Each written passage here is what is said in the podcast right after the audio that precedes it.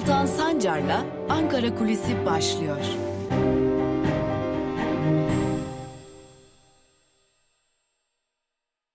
Haftanın ilk gününde takvim yapraklarımız 7 Aralık Pazartesi gününü gösterirken Özgürüz Radyo'da ve Özgürüz Radyo'nun YouTube hesaplarında bir kez daha sizlerleyiz. Yine Ankara Kulisi programında Ankara'nın nabzını tutacağız. Ankara'da neler var, neler yok, neler konuşuluyor. Biraz bunlara göz atacağız ama bugünün sanırız en önemli gündem maddesi bütçe görüşmeleri olacak. Geçtiğimiz hafta Türkiye Büyük Millet Meclisi Genel Kurulu'nda alınan karar gereği Adalet ve Kalkınma Partisi ile birlikte diğer partilerin de önergeleri e, üzerine alınan karar gereği bütçe görüşmelerine başlanacak. Bütçe maratonu yaklaşık 12 gün sürecek. Meclis Genel Kurulu'ndaki bütçe maratonu aslında 12 gün sürecek. Zira meclisin e, tamamının bütçe maratonu zaten bir aydır devam ediyordu.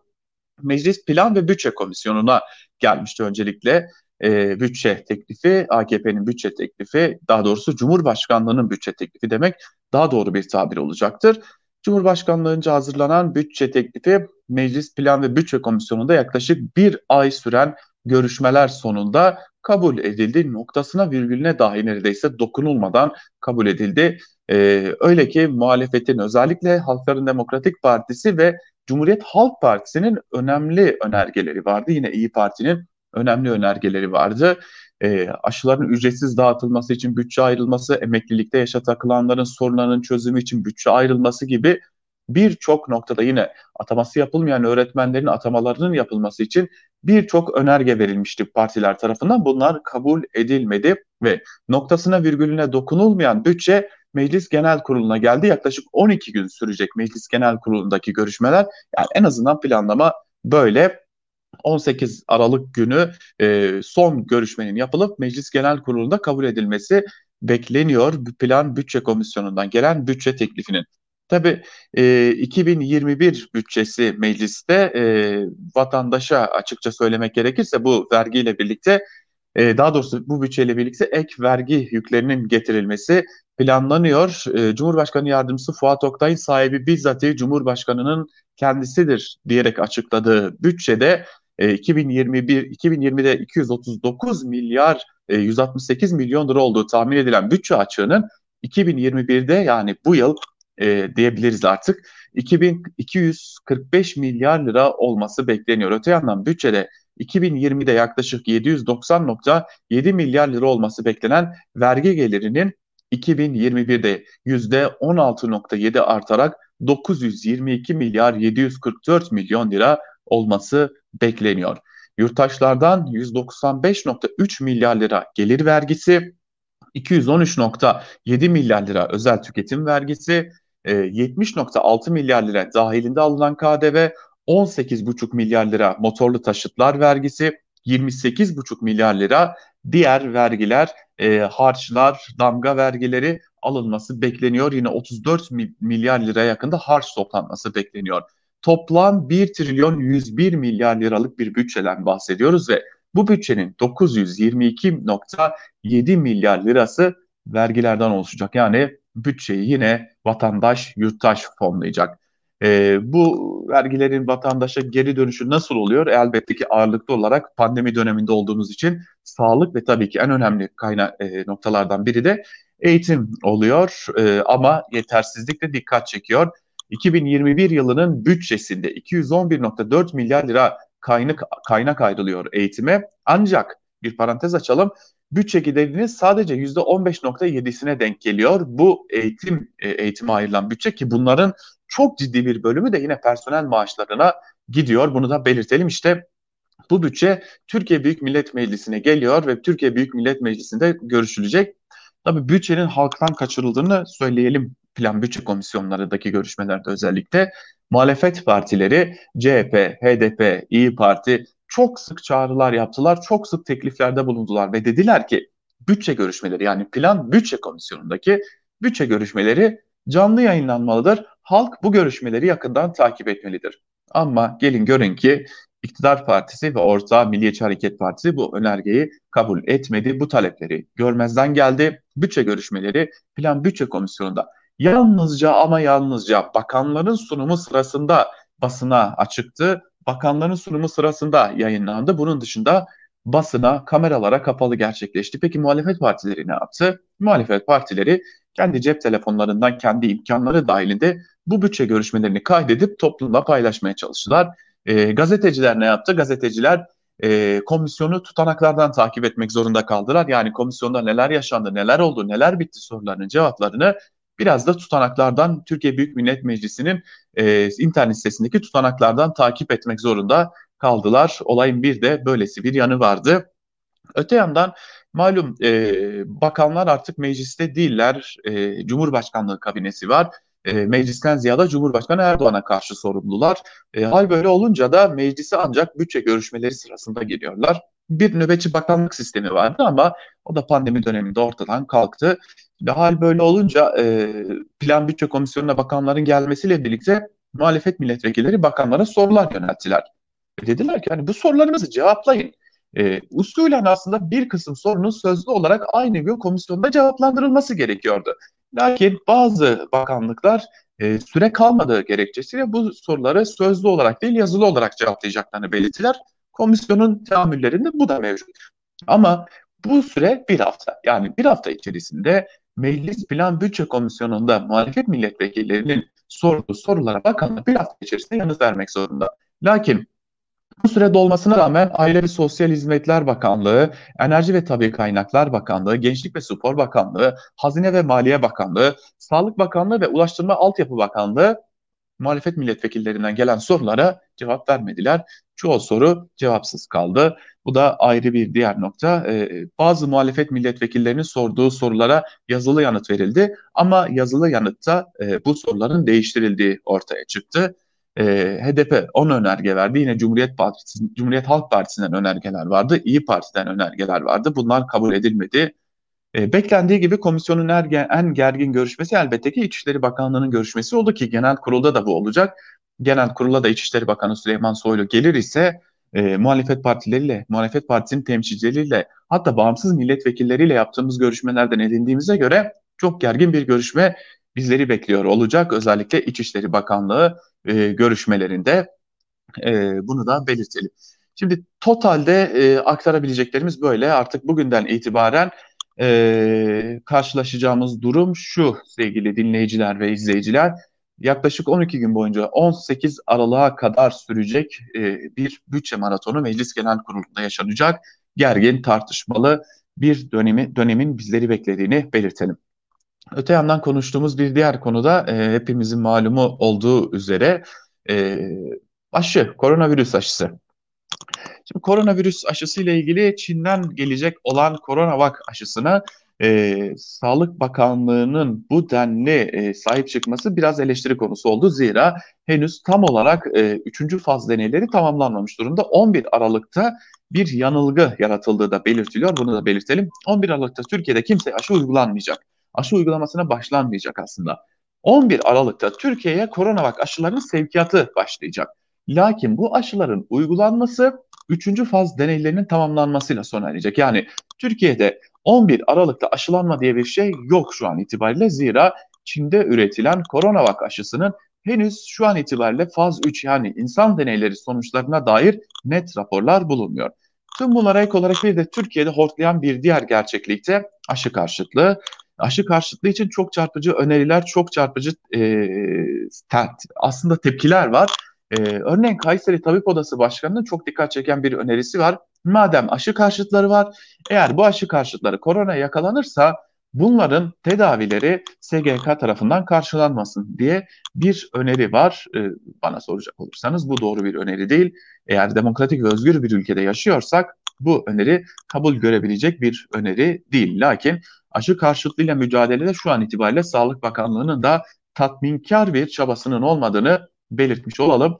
Ee, önümüzdeki günlerde de aşıyı, aşı karşıtlığını, aşılama süreçlerini çok e, açık bir şekilde tartışıyor olacağımızı belirterek Ankara Kulisi'ni haftanın ilk gününden noktalayalım. Yarın yine Özgürüz Radyo'da Ankara Kulisi'nde görüşmek dileğiyle. Hoşçakalın.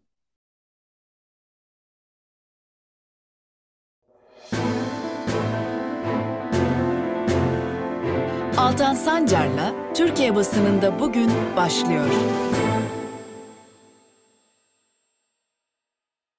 Günaydın sevgili Özgürüz Radyo dinleyicileri. Yeni bir haftadan herkese merhabalar. Evet takvim yaprakları 7 Aralık pazartesi gününü gösteriyor. Artık kış mevsiminin ilerleyen günlerindeyiz. Kış mevsimi de geldi.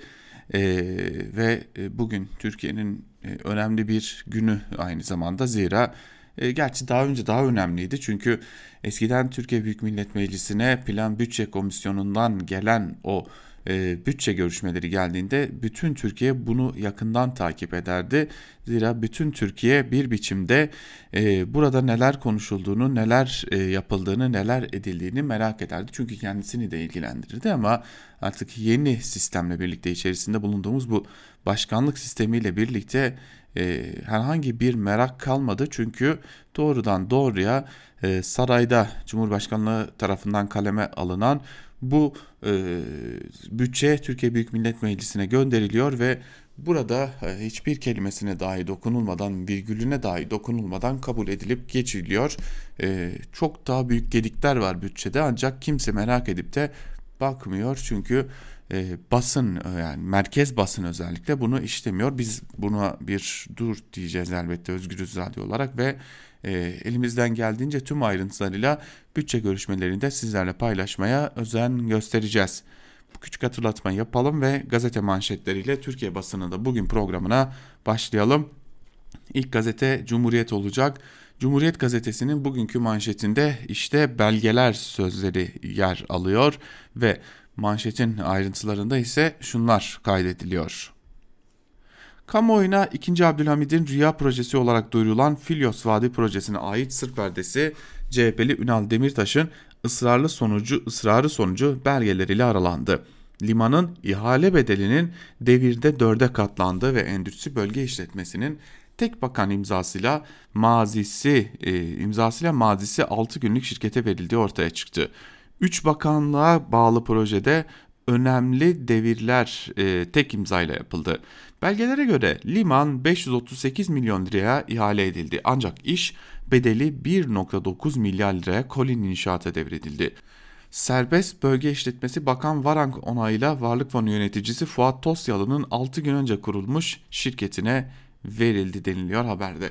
Haber karışık gelebilir. Şöyle özetleyelim. Ee, yine birilerine ülkenin en önemli değerlerinden biri peşkeş çekildi. 3770 lira başlıklı bir diğer habere bakalım. Profesör Kozanoğlu asgari ücreti Cumhuriyet için hesapladı. Asgari ücretteki hakça artışın ekonomiyi de canlandıracağını belirten Profesör Kozanoğlu 2021 yılı için asgari ücretin 3770 lira olması gerektiğini hesapladı. Kozanoğlu asgari ücreti dar gelirli bu nedenle gelirini hemen harcamak zorunda. İthal mal ya da dolar alma eğilimleri de düşük dedi. Çin NATO'ya tehdit değil başlıklı bir haber var ona da bakalım. Akil İnsanlar grubundan İldem raporu anlattı. NATO 2030 yeni bir çağ için birliktelik başlıklı raporu hazırlayan 10 kişi arasında bulunan Büyükelçi Tacan İldem, reform planında Türkiye'nin elini zayıflatacak madde olmadığını söyledi. AB ve NATO işbirliği konusunda Rum kesimine ilişkin hiçbir tavsiyede bulunulmadığını da dile getiren İldem, Çin'in NATO için doğrudan bir askeri tehdit olmadığı raporda kayıtlı dedi. İldem'e göre rapor NATO'nun beyin ölümü iddiasını çürüten güçlü bir cevap niteliğinde denmiş haberde. Böylelikle Cumhuriyet gazetesini noktalayalım ve geçelim bir diğer gazeteye Evrensel'e. Manşette yaşıtları yasak kapsamında Yasin makine başında sözleri var. Ayrıntılar ise şöyle. Yasin 18 yaşında bir işçi. Yaşıtları günde 3 saat sokağa çıkabiliyor. Yasin günün 12 saatini freze makinesinin başında geçiriyor. Atölyede Covid-19'a yakalananlarla birlikte çalışan Yasin tedirgin. 13 yaşından beri çalışan Yasin 5 yıl önce okulu bıraktı. Patronun eline tutuşturduğu izin kağıdıyla atölyeye gidiyor. Atölyede Covid-19'a yakalananlar olmasına rağmen çalışmaya devam ediyor. Yeterli önlemler alınmadığı için kaygılı. Testi pozitif çıktığı için atölyeye gelmeyenlerin işini ise kalanlara bölüşüyorlar. Yoğun tempo nedeniyle kimi zaman kazalar yaşandığını söyleyen Yasin elimiz yaralanıyor diyor şeklinde de ayrıntılar aktarılmış. Tam kapanma sosyal koruma başlıklı bir diğer habere bakalım. Türk İş Has, Hakiş, Disk, Kesk, TUMOP, TTP ve SMMO'ya göre birçok sendika ve meslek örgütü yayınladıkları imza metniyle salgınla mücadele için 21 gün tam kapanma ilan edilmesini ve tüm emekçilere sosyal koruma sağlanmasını talep etti. İmza metninde emekçilerin karşılanmasını karşılanması istenen 9 acil talebi sıralandı deniliyor yine bu haberde. Evrensel Gazetesi'nde böylelikle noktalayalım ve geçelim Bir Gün gazetesine. Bir Gün gazetesine sokaklar boş, hastaneler dolu sözlerine yer vermiş ve ayrıntılarda ise şunlar aktarılıyor. İktidarın tedbir almakta gecikmesinin sonucu olarak Covid-19 vakalarındaki tırmanış sürüyor. Sağlık meslek örgütlerinin tam kapanma çağrılarına kulak asmayan hükümetin ilan ettiği kısmi sokağa çıkma yasağı bugün sona erdi. E, yasak esnasında Trabzon'daki ambulans kuyruğu durumun vahametini gözler önüne serdi. Türk Tabipleri Birliği'nden Profesör Doktor Yarış, bıçak kemiğe dayanmadı, bıçak kemiği çoktan delip geçti dedi ve ekledi. Zamanında alınmayan bir önlem işe yaramaz. Sokaklar boş kalsa da hastanelerde büyük yoğunluk yaşanıyor. Mersin Tabip Odası Başkanı Mehmet Antmen kentte günlük vaka sayısının 1500'ün üzerinde olduğunu söyledi. Mersin'de 1500 vaka demek Türkiye'de günlük en az 70 bin ile 75 bin vaka demektir. Şu an çok ciddi bir kriz yaşanıyor. Covid-19 dışında hastalara bakmakta zorlaştı. Bu nedenle son aylarda Covid-19 kaynaklı olmayan ölümler de arttı demiş Antmen'de Bir Gün Gazetesi'nin aktardığına göre. Asgari ücret için asgari vicdan başlıklı bir diğer haber ise şöyle. Asgari ücret artışı sadece işçiler için değil, ekonominin bütünü için yararlıdır. Salgında eşitsizlik devam etti, artış son derece yaşamsaldır. Ülkenin en büyük ücret pazarlığı asgari ücret görüşmeleri başladı. Salgına rağmen çarklar dönsün ısrarıyla kapanmalarına izin verilmeyen, her gün servislerle toplu taşımayla işe giden ve yan yana çalışan işçilerin ücretini belirleyecek Asgari Ücret Tespit Komisyonu görüşmesi ironik biçimde çevrim içi yapıldı. Asgari ücretin görüş önemli bir gündem haline gelmesi nedeni ise ülkenin giderek artan biçimde bir asgari ücretler toplumu olması ve ortalama ücret seviyesinin asgari ücrete yaklaşmasıdır. Asgari ücret artışı sadece işçiler için değil, ekonominin bütünü için de yararlıdır. Asgari ücret artışı talebi arttırır, ekonomiyi canlandırır. Ekonomik krize çare aranıyorsa bunun en önemli araçlarından biri e, ücret artışına dayalı büyümedir. Öte yandan son resmi veriler salgın döneminde iş gücünün payı düşerken sermaye payının arttığını ortaya koyuyor. Salgın döneminde toplumsal eşitsizlik artmaya devam etti. Bu nedenle de asgari ücret artışı son derece yaşamsaldır deniliyor ayrıntılarda. Tabi bu mümkün olacak mı? Elbette ki olmayacak. Ee, daha önce de söyledik. Ee, totalde 2650 ile 2800 liraya varacak en fazla tabii ki diyelim bir total zam bekleniyor. Bunu da belirtmiş olalım ve e, geçelim bir diğer gazeteye Yeni Yaşama manşette şimdi kenetlenelim sözleri var. Ayrıntılarda ise şu cümlelere yer verilmiş. Kendisi de 200 gün süren açlık grevinde bulunan DTK eş başkanı Leyla Güven son açlık grevinde dair dikkat çektiği değerlendirmelerde bulundu. Güven, iktidarı elinde bulunduranlar siyasi olarak baş edemedikleri, üstesinden gelemedikleri her şeyi tecrit ederek başlatmak isterler. Onun içindir ki tam 22 yıl boyunca Sayın Öcalan'a sürekli bir tecrit uygulanıyor. Öcalan'ın şahsında bu tecrit bir halka uygulanıyor. Türkiye'nin Adalet Bakanı 82 milyon yurttaşın gözünün içine bakarak televizyonlarda avukat ve aile yasağı kalkmıştır dedi ancak sözünde durmamıştır dedi şeklinde de ayrıntılar aktarıldı. Sağlık çökebilir başlıklı bir diğer haber ise yine Yeni Yaşam gazetesinden şöyle. Hükümetin koronavirüs verilerini milli çıkarlar için gizlediğini itiraf etmesi ve gelen eleştiriler sonrası vaka sayılarını yükselterek vermesi sağlık sisteminin alarm verdiğini ortaya koydu. Türk Tabipleri Birliği açıklanan yeni verilerin bile gerçeği yansıtmadığını söylerken Doçevelle Türkçe'ye konuşan Dünya Sağlık Örgütü Türkiye yetkilisi Doktor İrşat Ali Şaik Türkiye'de sağlık sistemi için sağlık sisteminin çöküşünü yaşayabiliriz dedi. Sağlık Bakanı Fahrettin Koca'nın halkımızla ilk olarak paylaşmadıklarımızı Dünya Sağlık Örgütü ile paylaşmıyoruz dediğini hatırlatan Şahik, biz bu verilerin farkında değildik dedi. Koronavirüs vaka sayısında %50 artışın yaşandığı Adana'da salgınına yakalanan sağlıkçıların sağlıkçılardan SES Şube Sekreteri Haşim Çağrı psikolojik olarak çok yıprandım, tükendik diyor. Çağrı eğer gerekli tedbirler alınmazsa İtalya'da olduğu gibi sağlık sistemi çökecek uyarısında da bulundu denilmiş haberde. Tabii ki e, AKP iktidarı bunu inkar edecek. Bizim sağlık sistemimiz dur gibi ayakta diyecek. Ve Sözcü gazetesine bakalım şimdi. Manşette Ekrem İmamoğlu ilk yolsuzluk dosyasını açtı sözleri var. Ayrıntılar ise şöyle. İstanbul Büyükşehir Belediyesi Başkanı mazbatasını aldığı gün kesilen bir organizasyon faturasını teftiş kuruluna inceletti. 15.4 milyonluk kamu zararı tespit edildi. Ulaştırma Bakanı Kara İsmailoğlu dahil 23 kişi hakkında savcılığa suç duyurusunda bulundu.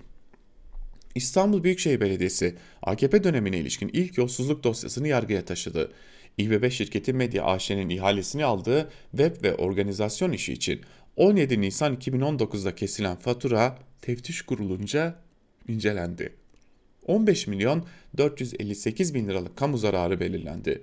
Dönemin İBB Genel Sekreter Yardımcısı olan ve şu an Ulaştırma Bakanlığı'nı yürüten Adil Kara İsmailoğlu'nun da aralarında bulunduğu 23 kişinin rüşvet ve basit ve nitelikli zimmet, kaçakçılık ile ihale fesat karıştırmaktan yargılanmasını istedi. Bir haber de Ankara'dan otobüslerin parası dinozorlara gitmiş. İstanbul Büyükşehir Belediyesi Başkanı yavaş harekete geçti. Hazine Bakanlığı dış borçlanmaya izin verdi. Belediye otobüsleri geliyor. Nüfusu sürekli arzan Ankara'ya 8 yıldır belediye otobüsü alınmıyordu.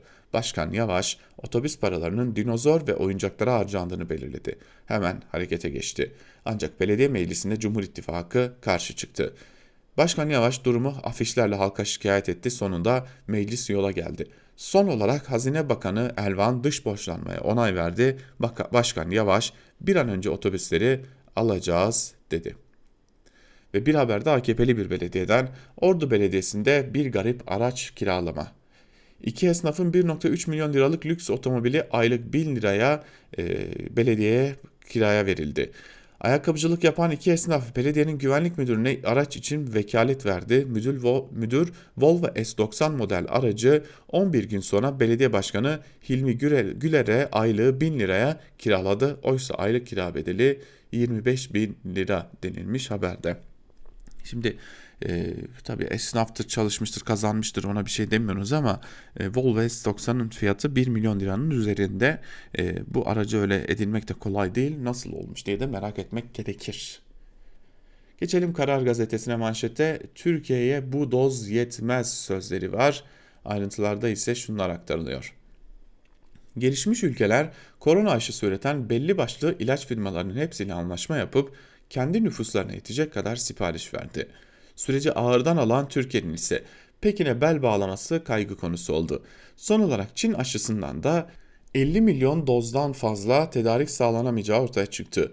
Yıllık ihtiyacı 328 milyon doz olan ülkede yalnızca %30'a yetecek miktarın artırılması için acil adımlar atılması gerekiyor. Sözleşmelerin 2021'deki üretimleri de kapsadığı belirtildi. 6 şirketle anlaşan Kanada 246 milyon doz satın aldı ve kişi başına 4 aşıyla bu alanda ilk sıraya yerleşti. Türkiye nüfusunun sadece %30'unu aşılayabilecek kadar tedarik sağlayarak 53. sırada yer aldı. Listede Peru, Dominik Cumhuriyeti ve Endonezya gibi ülkeler Türkiye'nin üzerinde iyi klinik uygulamaları ve araştırma merkezi müdürü araştırma yardımcısı Ahmet İnal'ın eğer 6 ayda bir aşılanma gerekiyorsa yıllık aşı ihtiyacımız 328 milyon doz sözüyle durumun vehametini ortaya koydu deniliyor haberde. Evet, şimdi gerçek nasıl ortaya çıktı değil mi? Zaten hep derler ya gerçeklerin eninde sonunda ortaya çıkmak gibi bir huy vardır. İşte gerçek böyle ortaya çıktı. Ülkede ülkenin yönetimi bütün ülkeye yetecek kadar aşıyı bulamadı. Bunun tek doğru tabiri bu. Şimdi gerçekleri aktardık sizlere. Bir de e, bu gerçekleri gerçeklerin yanından geçmeyen gazetelerle devam edelim. İlk olarak Sabah gazetesi CHP tacizin kitabını yazdırdı manşetiyle çıkmış. Ünlü yazar Nazlı Eray CHP'de aktif siyaset yaparken parti genel merkezinde yaşadığı iğrenç olayı kitabında anlattı. Bana bir dil ver, bir öpeyim, oyum sana. Bütün arkadaşlar da seni aday gösterecekler dedi. Dışarı fırladım. O şok içinde kimseyi kimseye söyleyemedim demiş. Nazlı Eray. Zaten Sabah gazetesinin e, çalışanlarının gazeteciliği e, Cumhuriyet Halk Partisi'nde ya da Halkların Demokratik Partisi'nde ya da İyi Parti'de ya da başka bir muhalif partide bir taciz, tecavüz skandalı bir haberi ortaya çıktığında ortaya çıkıyor ama iş kamuda ortaya çıkarsa, iş AKP içinde ya da Milliyetçi Hareket Partisi'nde ortaya çıkarsa gazetecilikleri ortaya çıkmıyor. Bu her iki taraf için de böyle. Her iki tarafın gazeteciliğinde de ciddi sorunlar var. Bunu e, unutmamak gerekiyor. Çin aşısı beni virüsten korudu. Covid-19 aşısı için gönüllü olan Profesör Doktor Mustafa Gerek'ten aşı karşılarına önemli mesajlar. Hiç tereddüt etmeden Çin aşısını gönüllü oldum. Yeteri sayıda antikor oluştu. Arkadaşlarım hastalandı. Ben enfeksiyon geçirmedim. Aşı beni korudu. Hiçbir yan tesiri olmadı. Aşı olmamak için halk aşı olmamak bir halk sağlığı sorunu. Aksilik olmazsa Haziran ayı ile birlikte tam normalleşebiliriz diye bakın işte yalan burada ortaya çıkıyor. 6 ay sonra normalleşebiliriz deniliyor ama Türkiye'ye yeteri kadar dozda aşı gelmeyeceğini ortaya koymuş oldu bir gazete. İşte Sabah gazetesi de bunu çizmiş. Bu toz pembe tabloyu çizmiş. İşte bu insanlar kendilerine gazeteci diyorlar. Ve bakalım Milliyet'te şimdi manşette kazanan Yiğit oldu sözleri var. Ayrıntılar ise şöyle. SMA hastası Yiğit için ailesinin yurt dışından getirmek istediği ilacı engelleyen düzenlemeye mahkeme dur dedi. Düzceli Tezcan çiftinin 15 aylık bebekleri Yiğit'e 60 günlükken tip 1 SMA hastalığı tanısı konuldu. Yiğit'in yaşaması için ABD'de tek dozu 2,5 milyon dolara uygulanan Zolgensma adlı isimli ilacın denemek isteyen aile firmanın CEO'suna ulaşıp 730 bin dolara temin için anlaşmaya vardı. Ancak ilacın girişine Türkiye'de izin verilmedi. Durumu yargıya taşıyan aileyi mahkeme haklı bulup ilaca erişmemesinin telafisi güç zararlar doğurabileceği gerekçesiyle ilacın Türkiye'ye getirilmesine engel teşkil eden düzenlemenin yürütmesini durdurdu. Tezcan ailesi artık Türkiye İlaç ve Tıbbi Cihaz Kurumu'ndan kendilerine ulaşacak ilacı temin edebilirsiniz yazısını, yazısını bekliyor hala bekliyor aile. Bunu da belirtelim yani. Zamanla yarışan bir e, aileden zamanla yarışılması gereken bir hastalıktan bahsederken hala bekleniyor. Yine bir parantez açalım buraya. Bu ilacı e, SGK'da Türkiye'de karşılamıyor. Aileler bağış kampanyalarıyla bu ilaçlara ulaşmaya çalışıyorlar. E, lakin gelin görün ki Sağlık Bakanı Fahrettin Koca ailelerin bu ilaçlara da ulaşmasını engellemek için tweetler atabiliyor. Ve geçelim e, Hürriyet'e manşetinde Hürriyet gazetesinin manşetinde ise bu kez sökmedi sözleri var. Ersin Korkmaz Nurgül Boz'u 6 yaşındaki kızlarının önünde 44 kez bıçaklayarak öldürdü. Sonra da aldatma bahanesine sarıldı ancak savcı katilin laflarına kanmadı. Olayla ilgili iddia, iddianamesini tamamlayan savcı bu savunmanın cezayı azaltmaya yönelik olduğunu kayda geçirdi. Bu tür beyanlara itibar edilmeyeceğinin altını çizen savcı katil için canavarca hisle ve eziyet çektirerek öldürmek suçlamasıyla ağırlaştırılmış müebbet hapis cezası talep etti denilmiş haberde. Bakan aşıda haklı başlıklı bir haberi paylaşalım. CHP Grup Başkan Vekili Özgür Özel, Çin'den ithal edilecek aşıyı değersizleştirme çabalarına itiraz etti. Sağlık Bakanı söylediklerinde haklıdır denilmiş haberde. Ahmet Hakan zaten başka bir konuda e, birinci sayfaya taşımaz CHP'lileri. E, elbette ki aşının her türlüsüne destek verilmelidir. Lakin yeterli sayıda da doz sağlanmalıdır. Yeni Şafak'a bakalım şimdi. Manşette tek yol, tek millet sözleri var. Azerbaycan'ın Dağlık Karabağ zaferinin bir parçası olarak kurulacak Nahçıvan koridoru Türkiye ile Orta Asya arasında yeni bir jeopolitik devrin ve ekonomik dünyanın kapısını açacak. Özellikle Doğu Anadolu'daki kentlerde yaşayanlar hattın açılmasını heyecan ve sabırsızlıkla bekliyor diye bir şeyler yazılmış diyelim. Zira geçtiğimiz gün İstanbul Halkalı'dan kalkan trenin Çin'e gideceği belirtiliyordu e, Maltepe'den geri dönmüş. Maltepe'de üzerindeki parma, e, pankartları söküp geri dönmüştü. Onu da bir belirtmiş olalım öncelikle. E, onun dışında da bir arada e, İstanbul'la Pekin'i, Pekin'le de Londra'yı e, Marmara ile birbirine bağladığını iddia eden bir e, yönetim vardı bu ülkede. Bu manşeti görünce nedense o aklıma geldi. Her geçen gün aklımızla alay etmeyi de devam ettiriyorlar. Ülkede her şey yolundaymış gibi e, davranmayı da sürdürüyorlar. Akit gazetesinin manşetinde ise İslam düşmanlığı batıda yasallaşıyor sözleri var ve şunlar kaydediliyor. Batıda yükselen ırkçılık ve İslam düşmanlığı devlet eliyle yasallaştırılıyor. Irkçı siyasetçilerin önceliğinde e, Avrupa'da yürürlüğe giren yasalar e, Müslümanları hedef haline getiriyor. Sözde Özgürlükler Ülkesi İsviçre'nin Cenevre kantonunda yapılan halk oylamasında kamu hizmeti ve yasama organı gelen kurullarında dini simgeler yasaklandı. Hollanda'da ırkçı Özgürlük Partisi cami inşasının yanı sıra Kur'an-ı Kerim'in yasaklanmasını istedi. Danimarka ise tokalaşmayı mecburi hale getirdi deniliyor. Araçların çoğu e, konu böyle değildir zaten de e, burada dini sembollerin yasaklanmasından e, nedense sadece e, e, İslamiyet anlaşılıyor. Şimdi Akit'in sür manşetinde İstanbul'u Wuhan'la çevirmekte kararlı sözleri var. Pandemi sürecinde yönettiği şehrin toplu taşıma sistemini adeta felç etmesine rağmen vakaların artışını cuma namazına bağlayan CHP'li İBB Başkanı Ekrem İmamoğlu'nun 2 ayda 10 konser düzenlediği ortaya çıktı denilmiş. Yine e, toplu taşıma sistemi AKP'nin 25 yıl yönettiği, AKP geleneğinin 25 yıl yönettiği e, İstanbul'daki toplu taşıma sisteminde yaşanan sorunların e, İstanbul'u neredeyse bir seneden biraz fazladır yöneten Ekrem İmamoğlu'na bağlandığını da görmüş oluyoruz. Bu da e, işte Akit gazeteciliği diyelim. Akit gazeteciliğinin de bu olduğunu belirtmiş olalım ve artık gazete manşetlerini noktalayıp günün öne çıkan yorumlarında neler var bir de onlara göz atalım. Ve ilk olarak ilk köşe yazısı olarak Murat Sabuncu'nun e, bir yazısını paylaşalım. T24'te Murat Sabuncu Kılıçdaroğlu izlenimleri bürokrasi iktidara mesafe mi koyuyor başlıklı bir yazı kaleme almış Sabuncu ve yazısının bir bölümünde de şunları paylaşıyor. CHP Genel Merkezi canlı yayın öncesi T24 yayın yönetmeni Doğan Akın ve Ankara temsilcisi Gökçe Ertayincioğlu ile birlikte Kılıçdaroğlu'nun odasındayız. Karşımızda kısa sürede birkaç kez organize suç örgütü liderliğinden hüküm giymiş Alaaddin Çakıcı'dan tehdit alan ya da iktidara yakın kalemlerin öldürülmesi üzerinden senaryo kurdukları biri yok sanki rahat ve endişesiz. Odasındaki sohbette bu konu hiç gündeme gelmiyor. Çay içiyoruz, ambalajında CHP'nin amblemi bulunan çikolatadan ikram ediyor. Daha sonra yayında da anlatacağını başta yargı olmak üzere bürokrasideki rahatsızlıktan bahsediyor. Özellikle altını çizdiği Yargıtay ataması yapılan son iki isim.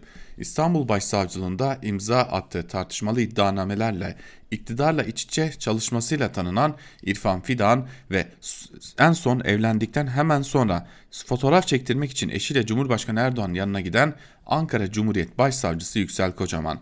Kılıçdaroğlu Yargıtay üyelerinden kendilerine özellikle de son iki atamaya işaret ederek yüksek yargının son atamalarla geldiği durumdan rahatsızlık duyduğuna dair çok sayıda şikayet geldiğini iletiyor. Kılıçdaroğlu İrfan Fidan'ın intihalci İrfan Fidan'dan intihalci diye bahsediyor. Nedeni ise başsavcılığı döneminde yazdığı iddianamelerde pek çok hukuk insanının çalışmasından atıf yapmadan kopyala yapıştır yöntemiyle pek çok alıntı yapması.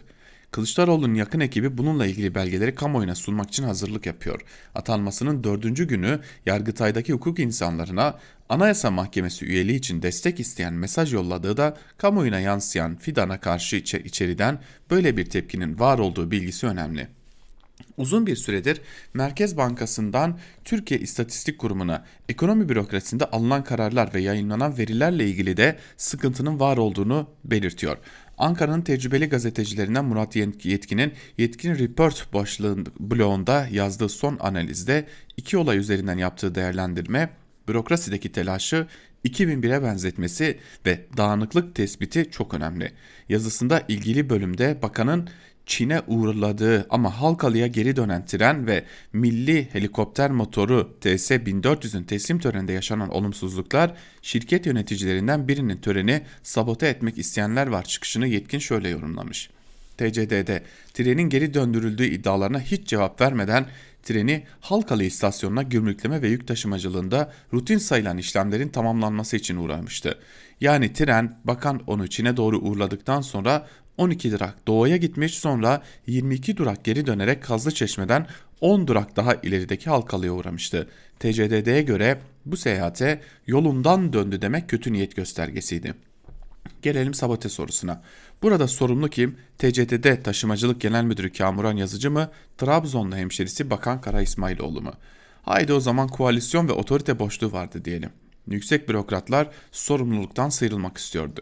Şimdi otorite boşluğu değil fazlası var.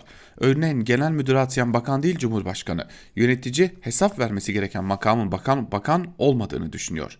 Diyor e, Murat Yetkin'in yazısından aktardıklarıyla Murat Sabuncu ki uzun zamandır bu konuyu biz de elimizden geldiğince Özgürüz Radyo'da işlemeye çalışıyoruz. Ee, küçük çaplı bürokraside belki müsteşarlar boyutunda değil ama orta kademelerde artık ciddi bir direniş, ciddi bir tepki geliştirilmiş durumda AKP iktidarına karşı bu yayılacağı da benziyor. Şimdi gelelim bu tren meselesine. Ee, Sözcü'den Deniz Zeyrek'in yazısını aktaralım öncelikle sizlere. Hayalin töreni bir hoş başlıklı bir yazı kalemi almış Deniz Zeyrek ve o yazısının bir bölümünde tam da bu tren meselesini işliyor ve şunları kaydediyor. İstanbul'dan Çin'e tren gönderme geldi aklıma. 42 konteynerla buzdolabı taşıyan tren süslenip pankartlar ve bayraklar asılarak Ulaştırma Bakanı Adil Kara İsmailoğlu'nun katıldığı törenle uğurlanmıştı. Tören nedeniyle Marmaray 90 dakika kapatılmış, İstanbul'un toplu taşıma trafiği zor anlar yaşamıştı. Birleşik Taşımacılık Sendikası açıklamasa biz fark etmeyip trenin içine gittiğini sanacaktık ama meğerse o tren Maltepe'den geri Halkalı'ya dönmüş. Biraz araştırınca öğrendim. Tren demiryolları taşımacılığı özelleştirilince kurulan Pasifik Eurasya isimli firmaya gitmiş. Çin gümrük işlemlerini eksik bulduğunu bildirince tren yük aldığı yere geri dönerek talep edilenleri yapmak zorunda kalmış. Pasifik'i duyunca kay kaynağıma hani şu Ankara'da devasa rezidans ofis projeleri yapan şirket mi diye sordum muhatabım evet evet AKP milletvekili Asuman Erdoğan'ın eşi Cumhurbaşkanımızın köylüsü Fatih Erdoğan'ın şirketi dedi. Demiryolu taşımacılığı işine de mi girmişler diye sordum gayri ihtiyari yanıtı kendim buldum. Pasifik Eurasya şirketinin internet sitesine bakınca gördüm ki Bakü Tiflis Kars Demiryolu'nun inşasından sonra hem de 2019 Kasım'ında bu şirket zaten Çin'den yük getirmiş, Boğaz'dan geçerek Prag'a ulaştırmış. Madem ilk değil niye tören yapıyorlar ki diyecek oldum ama aklıma Mahsuni türküsü geldi. Han sarhoş, hancı sarhoş, hayalin düğünü töresi bir hoş diyor e, Deniz Zeyrek yazısının bir bölümünde. Aslında Deniz Zeyrek'in e, bir bölümünü daha aktarmak istiyorum yazısını. Zira bir de bir helikopter meselesi var. Onu da paylaşıyor Deniz Zeyrek e, ve şunları kaydediyor. Muhteşem nakaratı tekrarlarken bu kez milli helikopter motoru törenine gitti aklım. Türkiye Savunma Sanayi Müsteşarlığı bir süredir önemli başarılara imza atıyordu. Kendi motorunu yapan, kendi helikopterini üreten ülke olmak takdir edilmesi gereken çok önemli bir gelişme. Tören Cumhurbaşkanı Erdoğan'ın himayesinde yapılıyordu. Erdoğan'ın ateşleyelim talimatı vermesiyle mühendislerin kontrolleri tamamlayıp ateşleme düğmesine basması arasında sadece 4 dakika geçti. Her şey yolunda görünüyordu. Süre uzayıp organizasyon şirketi ekrana motor yerine salonun görüntüsünü yansıtınca Tİ Genel Müdürü Mahmut Akşit'ten tuhaf bir tepki geldi.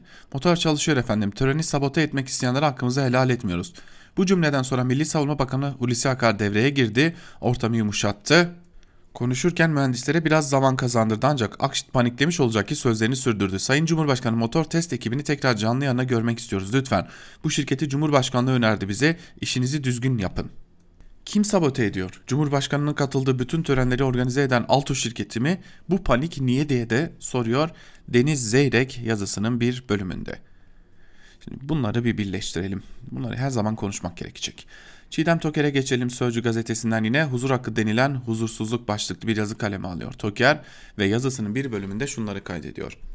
En az iki yerden yönetim kurulu üyeliği maaşı alıp aylık gelini 60-70 bin liraya çıkaranlar var. Altlarında A8 arabalar 30-40 bin TL ev kiraları ödeniyor 24 bin TL ne ki? Meslektaşım Serpil Yılmaz kendisine aktarılan kulis bilgisini dün böyle paylaşıyordu. Konu Katar'a %10'u satılan borsa İstanbul'un yönetim kurulu üyelerine ödenen 18-24 bin lira huzur hakkından doğdu. İletişim Başkanı Fahrettin Altun'un da yer aldığı BIST yöneticilerine ödenen huzur hakkı geçen hafta sosyal medyanın gündemindeydi. Konuyu Metin Can gündeme taşıdı. Gazetecilik Metin Can'ın nasıl işi değil ama kızı Rabia Naz'ın şüpheli ölümünün aydınlatılmasını isteyen Şaban Vatan'ın Rixos otelinde kuşkulu biçimde yaşamını kaybeden Burak Oğraş'ın babası Murat Oğraş'ın adalet arama çağrılarını gazeteci çabasıyla görünür kıldı. Herkesin erişimine açık olmayan bir başka huzur hakkını da biz paylaşalım. Önce belirtelim ki şirketler hukukunda huzur hakkının yeri var. Bir şirkette yönetici olan kişilere huzur hakkı ödenmesinin yasa aykırı bir yanı yok. Ama tutarlar yüksekse daha önemlisi iktidara yakın şirket, kişiler sırf bu yüksek tutarlı yönetim kurulu üyelik ücretlerini alsınlar diye o şirketlere getiriliyorlarsa sorgulanması normal. Fabrika yapan fabrika ünvanlı demir çelik tesisi Kar Karademir'den söz edeceğim. Bugün 1 milyar 140 milyon sermayeli bu Cumhuriyet şirketi için dönemin Başbakanı Tansu Çiller ya özelleştirme ya kapatma demişti. Uzun tartışmaların ardından yöre halkına ve çalışanlara devredilsin önerisi kabul edildi. Fabrika kurulan, kurulan şirkete 1 TL sembolik bedelle devredildi. Kardemir'in bugün devletle hisse bağı yok. Sermaye yapısı özgün. Yönetimi iki aile hakim. Güleç ailesi yol bulan ailesi. BIST'te de halka açık. 11 kişilik yönetim kurulunda 4 bağımsız üye yer alıyor. Normalde yeni üyelerin iktidardan izin almadan seçilmesi gerekiyor. Kardemir huzur hakkı yüksek bir şirket. Son güncellemeyle 39.425 lira.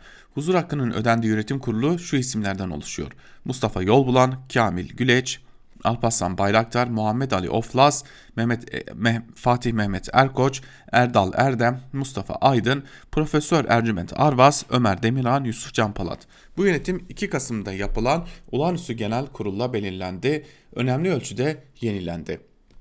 Yeni seçilen bağımsız üyelerden Ömer Demirhan, Türkiye Varlık Fonu Genel Müdür Yardımcısı. Yeni yönetim kurulu üyelerine Fatih Mehmet Erkoç, Kahramanmaraş Maraş Eski Büyükşehir Belediye Başkanı. Yusuf Can Bolat, PTT Eski Genel Müdür Yardımcısı. Mustafa Aydın, Halkbank Eski Genel Müdür Yardımcısı. Profesör Ercüment Arvaz, Medipol Üniversitesi öğretim üyesi, Aselsan Bağımsız Yönetim Kurulu üyesi. Sermayesinde kamu payı olmayan Kardemir'e seçilen bazı yeni isimlerin Ankara'dan tav tavsiyeli oldukları belirtiliyor.